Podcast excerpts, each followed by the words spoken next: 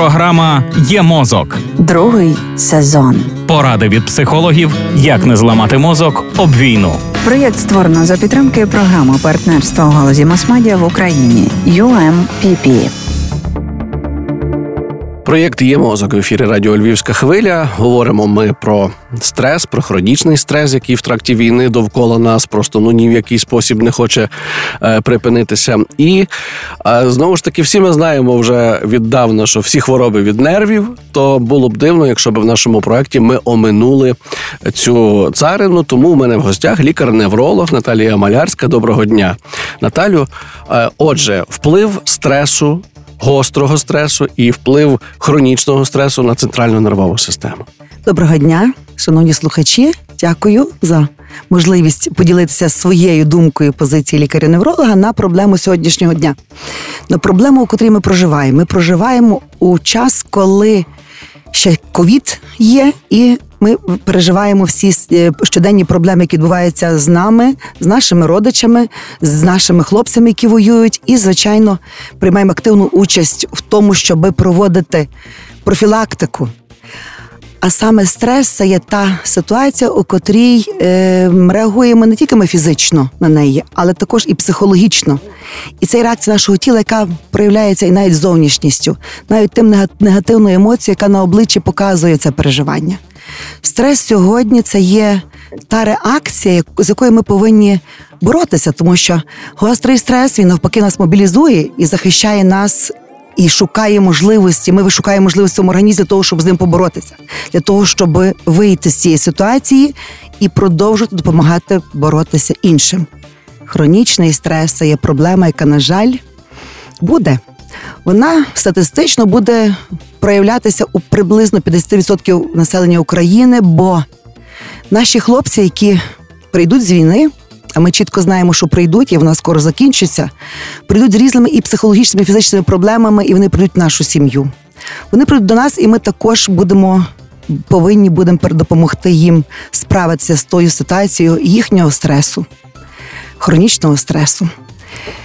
Тому боротьба зі стресом гострим це є боротьба сьогодні, яка нас мобілізує і допомагає нам включити всі свої адаптаційні можливості. А це є якраз проблема нашого з вами мозку, тому що структура, яка відповідає за стрес, це є лімбікоретикулярний комплекс, це є наші гормони, які команді гіпоталамуса виділяються на дирниках, і найбільша кількість саме кортизолу є гормоном стресу. Але з ним також можна боротися, тому що на противагу гормону стресу, кортизолу, ми повинні включити мобілізацію у вигляді інших гормонів, які також метаболізуються в міру нашого способу життя. І тому перша рекомендація щодо боротьби зі стресом, гострим стресом, це є модифікація нашого сьогоднішнього дня, це модифікація нашого способу життя. Це є хода, це є позитивне спілкування, це є зустріч, контакти. Це те, що сприяє утворенню таких гормонів, як е, серотонін, адреналін, дофамін. І, звичайно, допомагає нам боротися з тим гострим стресом. Це є зміна способу життя у вигляді деяких елементів зміни в харчуванні. Це є ті позитивні емоції, з якими повинні зустрічати своїх рідних і близьких, які прийшли, яких ми не бачили вчора, які прийшли до нас, коли якими ми були знайомі раніше. І навіть прості обійми це є ті обійми, які дитини, близької людини, навіть деколи, знаєте, людина, яку ти давно не бачив, ти її зустрів і обняв, стимулює виділення окситоцину, який є гормоном щастя також. А ви говорите про те, що е, стрес навіть відбивається на нашому обличчі. Так, ми маємо якусь таку сумну там чи незадоволену е, міміку. А зворотньо працює, якщо ти будеш усміхатися, змінюється ситуація внутрішня, чи чи, чи все-таки це е, як це з глянцевих журналів історія? Дякую. Ні, звичайно, що так, тому що позитивна емоція Емоція на обличчі вона якраз стимулює вироблення оцього єдиного гормону щастя, нашого це дофаміну. Це і той гормон, який виробляється при ході, при усмішці, при спілкуванні, при обніманні, при позитивному налаштованні в рекомендаціях комусь. При спілкуванні з пацієнтом, якому ми завжди говоримо, що все у вас буде добре. Зрештою, тому е, позитивна емоція відкладається якраз в тому самому лімбікортикулярному комплексі через мигдалину, через мигдалину і в гіпокампі. Тому саме позитивна емоція це є одною складовою частиною нашої пам'яті, нашого майбутнього, тобто нашої функції, нашого головного мозку, який має здатність до нейропластичності. Давайте поговоримо про це може трошки докладніше. Що таке нейропластичність, що від неї залежить, що на неї впливає, і як запобігти тому, щоб е, вона попсулася нам. Дякую. Нейропластичність, здатність мозку до відновлення, здатність мозку до роботи.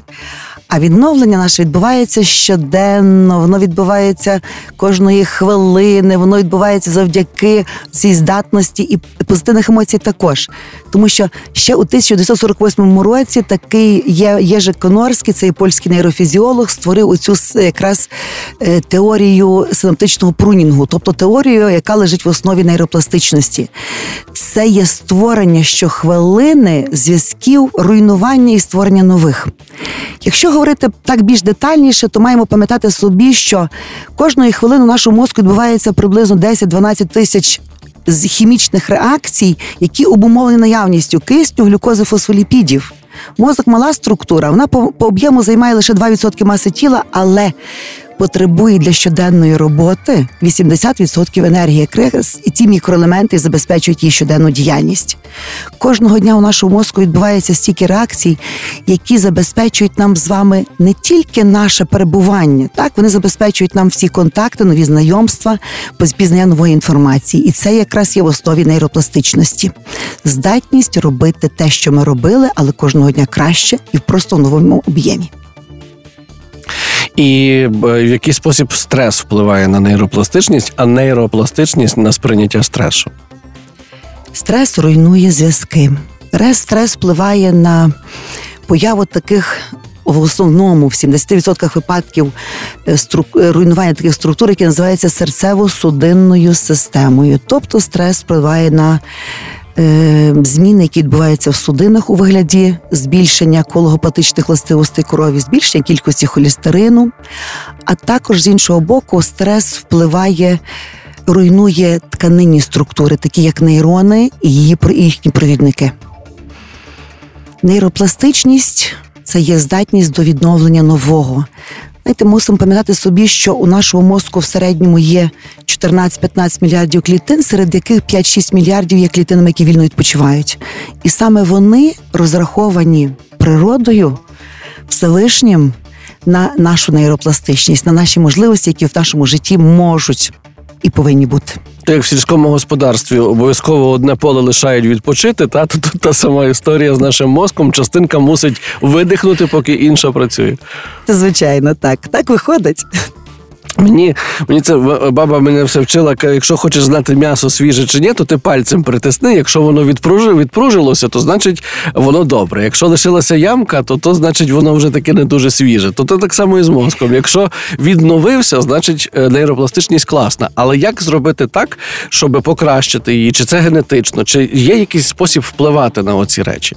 Звичайно, що так. Знаєте, знову ж таки, наші науковці є розумні люди, які завжди люблять при різних там контактах, конференціях і так далі подавати таку статистичну навіть інформацію. І статистично відомо є те, що генетично ми успадковуємо проблеми, тобто захворювання наших батьків приблизно 25-30%, а все решта це наш спосіб життя. Тому корекція способу життя це якраз є но- номер один у фактично нейропластичності. Це є все те, що ми не робимо. О, Це те, що ми нам треба вчитися робити. а ну давайте списком це, просто. Це списком. Це є. Ну я завжди студентам розповідаю про те, що замість машини, яка зручна є, так, яка вже не є засобом ем, Розкоші, а засобом пересування. необхідності, так, але насправді тому, що ми набираємо надмірну масу тіла, ми маємо таку ваду, яка називається лінь, знаєте, і маса тіла, і не хочу я сьогодні більше йти, а мені незручно, бо туфлі муляють і так далі. Відмовок є дуже багато. Але саме корекція способу життя у вигляді рухової активності це є номер один.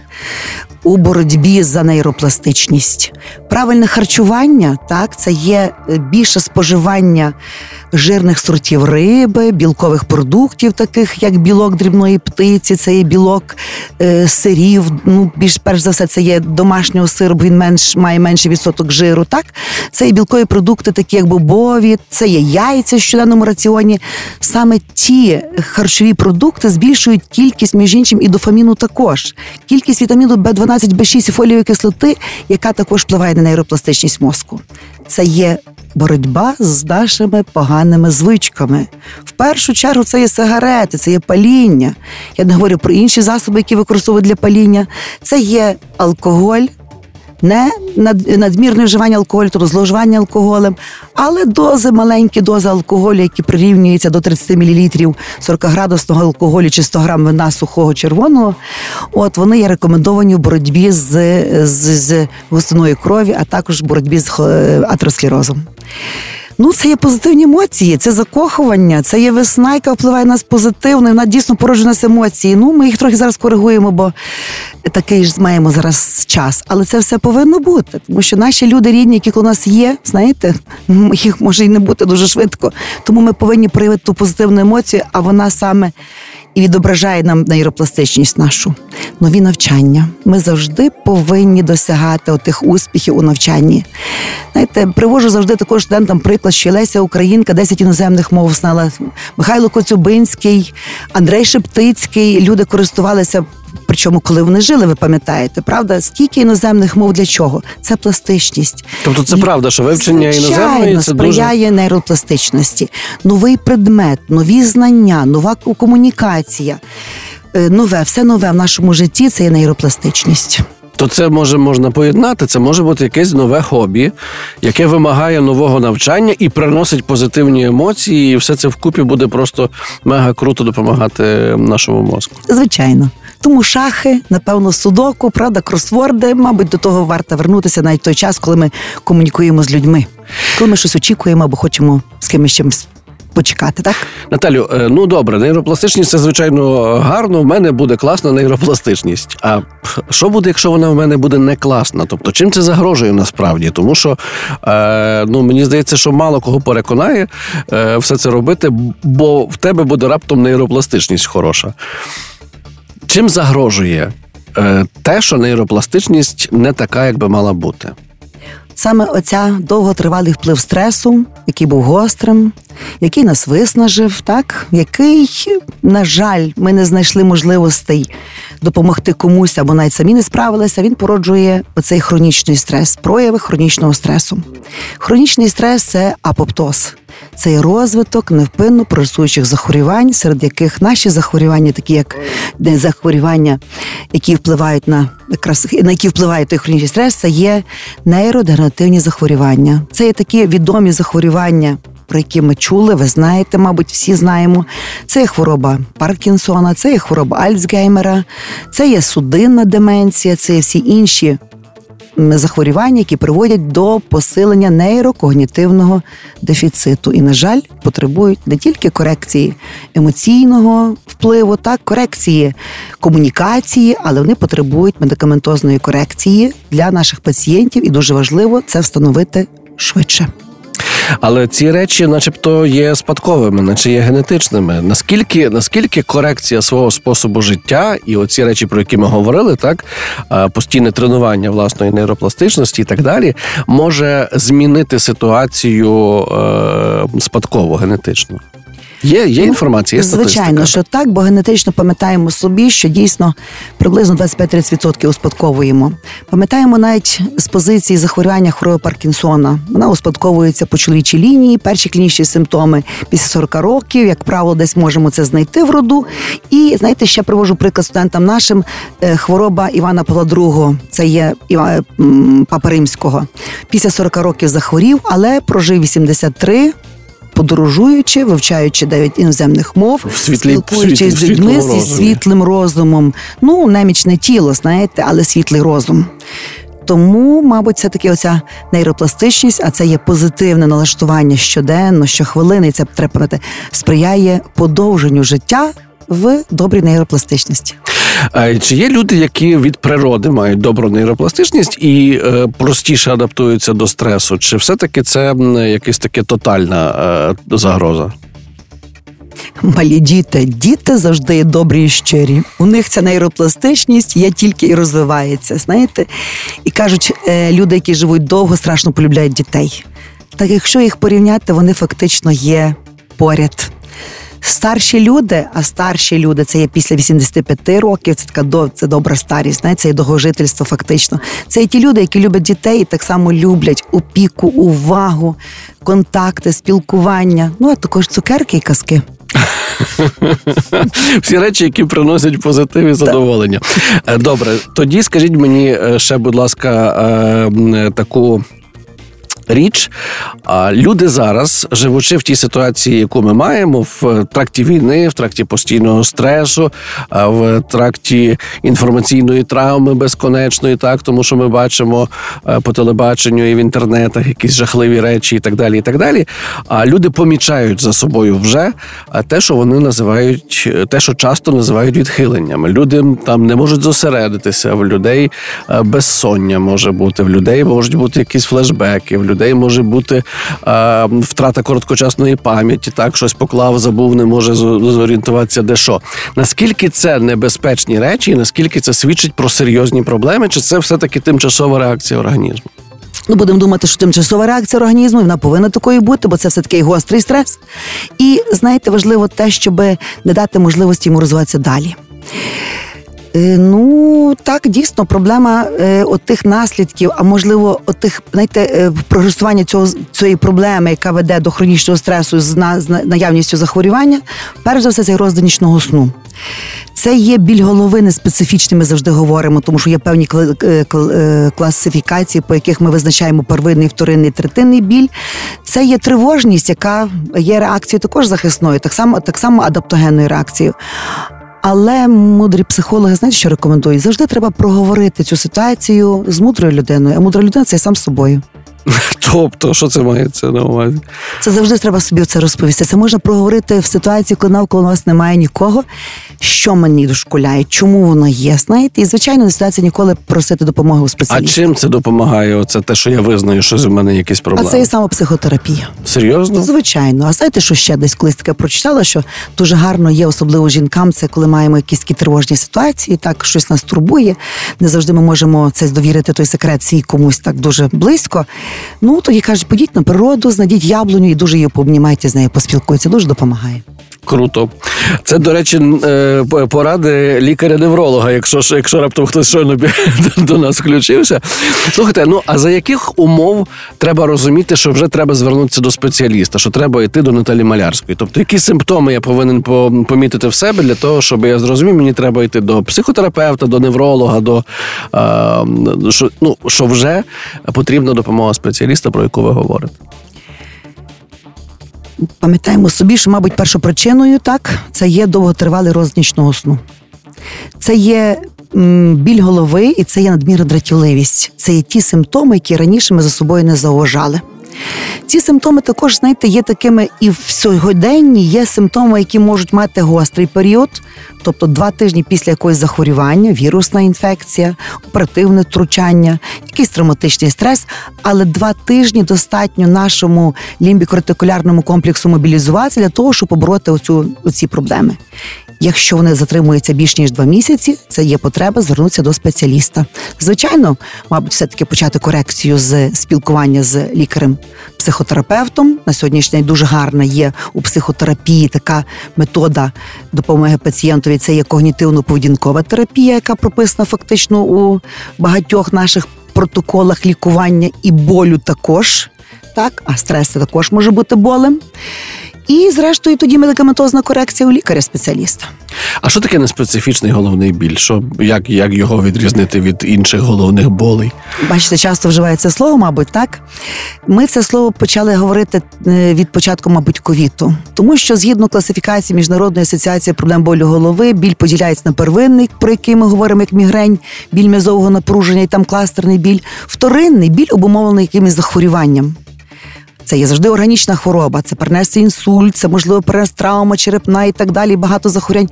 І третинний це біль в обличчі. Це є, ми завжди кажемо, нейростоматологічні синдроми. Але є біль, який є зовсім має інші класифікації, який має різні характеристики, інші, які зовсім є неспецифічними. І це почалося відтоді, коли в нас з'явилася проблемочка ковідної інфекції. Його можна якось впізнати, цей біль в себе? А це велика кількість скарг пацієнта, які не вкладаються ні в одну з тих класифікацій, про яку я сказала. Ага, Тому тобто, якщо він інший, інший так. ніж це, і він може бути свідченням того, що якісь є є, так, якісь є трошки проблеми. Ну, підсумовуючи нашу сьогоднішню розмову, бо час вже вибігає. То я мушу сказати, що е, мені здається, це найприємніше лікування, яке тільки може бути сьогодні. Там ви, ви, ви, нам е, приписали, тому що нам треба отримувати приємні емоції, нам треба створювати для інших людей приємні емоції. Нам треба займатися якимись новими справами, новими е, самоосвітою, якимись новими практиками і так далі. Що так само корисно. Ну і здорово харчуватися і багато гуляти, тим більше весна. Боже, та краса. А Ще обніматися, а. Обійми, це ж теж дуже важливо. Обійматися, цілуватись, закохуватися і бути щасливими. Наталія Малярська, лікар-невролог у проєкті Є мозок. Я вам дуже дякую за розмову. Я вам дуже дякую. Це в мене ще один новий досвід. Бачите? І, і, так що і ви трошечки собі та. Дякую.